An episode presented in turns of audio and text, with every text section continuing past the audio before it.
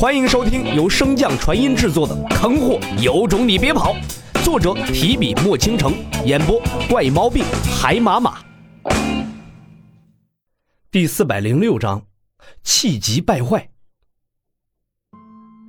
然而，仅仅是片刻，洛尘便发现了使用着黄金树瞳的代价。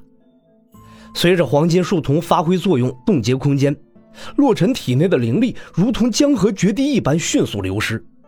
仅仅是转眼的功夫，灵力便流失了超过五分之一。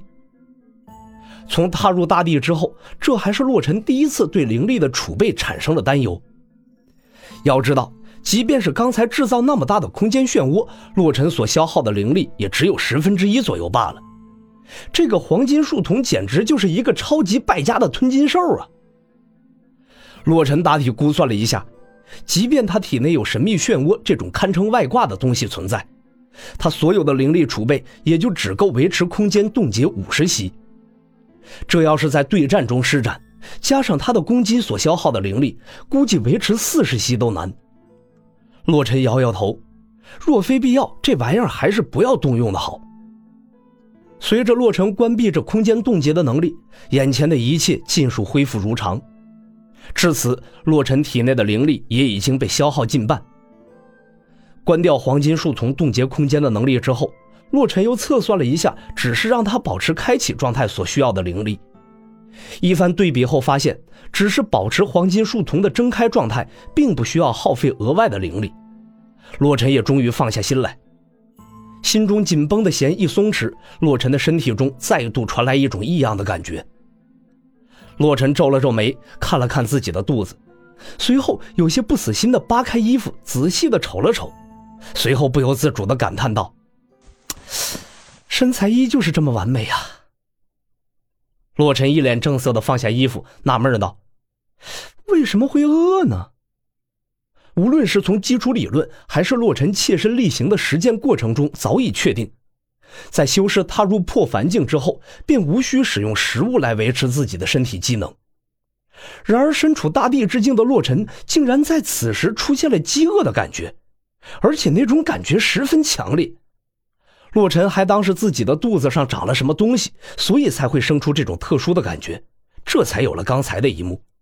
可验证之后，却并未发现自己的身体中有什么异样。排除所有的可能性之后，最后的结果便只剩下了一个：黄金树瞳。不等洛尘验证，从黄金树瞳之中便射出了一道光亮，照向正前方的小盒。洛尘见状，连忙关闭了自己眉心处的黄金树瞳，内视自身。还好那道光不需要灵力。与此同时，洛尘的脑海中也出现了一种幽怨的情绪，似乎是来自黄金树瞳的抱怨。洛尘悻悻地再度开启黄金树瞳，一脸什么都没有发生过的表情，向着那正方形的小盒抓去。虽然在抓取之前，洛尘已经做了充足的准备，在手上布下了诸多灵力防御，但想象之中的危险却并未发生。正方形小盒很轻易的便被他取了下来。不等洛尘询问该怎么喂给黄金树瞳，在洛尘体内忽然传出一道极其强烈的吸力。将手中的小盒顿时就拉入了身体中。自己还没研究明白那正方形小盒的作用呢，便被不知名的人抢走。洛尘的心中顿时不爽了起来，随即神识内视自身，向着吸力的源头追查而去。他倒要看看是哪个不开眼的家伙，竟敢在他的面前放肆。随着灵力探入那神秘的漩涡，洛尘意外的发现，吸力的源头竟然是来自自己的半生空间。那处空间内只有他的本源小脑斧受伤之后所化的巨蛋和封印穆晴雪的冰棺。既然洛尘无法探查吸力的源头，那定然不是本源之力。至于剩下的两者，无论是谁，只要能对其有所帮助，都是洛尘希望看到的局面。随着神识进入半生空间，洛尘也终于看清了那吸力的源头，正是小脑斧所化的巨蛋。随着吸力的加大，一股纯净无比的空间之力从那正方形小盒之中渗出，朝着小脑斧的巨蛋中飘去。洛尘见状，心中大喜，连忙调动自己的空间之力，向着巨蛋之中输送。然而，下一刻令洛尘意想不到的事情发生了。洛尘好心调动空间之力，想要帮助小脑斧尽快恢复。可那个巨蛋就像是嫌弃洛尘一样，丝毫没有打算接收这股力量的意思。洛尘重新收回自己的灵力，安慰自己道：“哎呀，这憨货之前重伤，可能无法抹除我灵力上的印记，无缘的灵力有助于他吸收。嗯，并不是嫌弃我的灵力。”与此同时，第二道吸力却从另一个方位传出。洛尘再次愣了一下后，向这股吸力的源头探索而去。回到神秘漩涡之中后，便察觉到那股极其强烈的空间气息。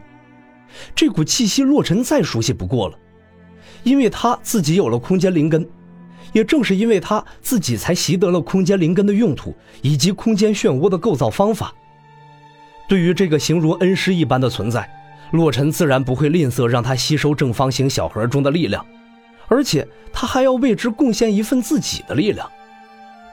心中如此想着，洛尘便再次调动自己的空间灵根，将自己认为最精纯的空间灵力向着那股吸力的源头所在输送而去。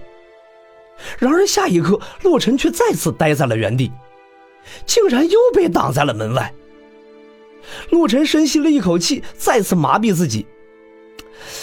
他之前为我舍弃了大半的本源，如今定然是盒子中的无根无源灵力更适合他。等到他有所恢复，我再进行输送灵力也不迟。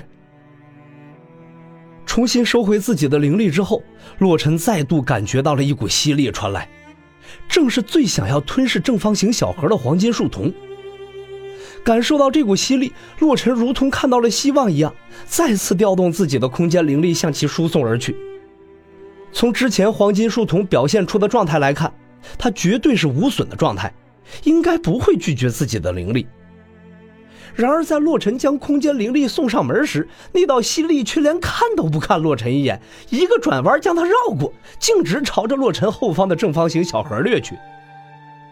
洛尘在愣了一瞬之后，整个人如同是被孤立的雄狮找到了罪魁祸首一般，眼中猛地烧起一团愤怒之焰，随即心念微动，控制那股吸力掉头转向自己。原本虚幻的神识灵体，此时如同实质。只见他左手握住那道吸力形成的管道，右手凝聚出一个巨大的灵力球，一边向那通道中塞，一边说道：“你今天吸也得吸，不吸也得吸。”本集播讲完毕，感谢您的收听。如果喜欢，可以点击订阅哦，关注本账号还有更多好听的内容。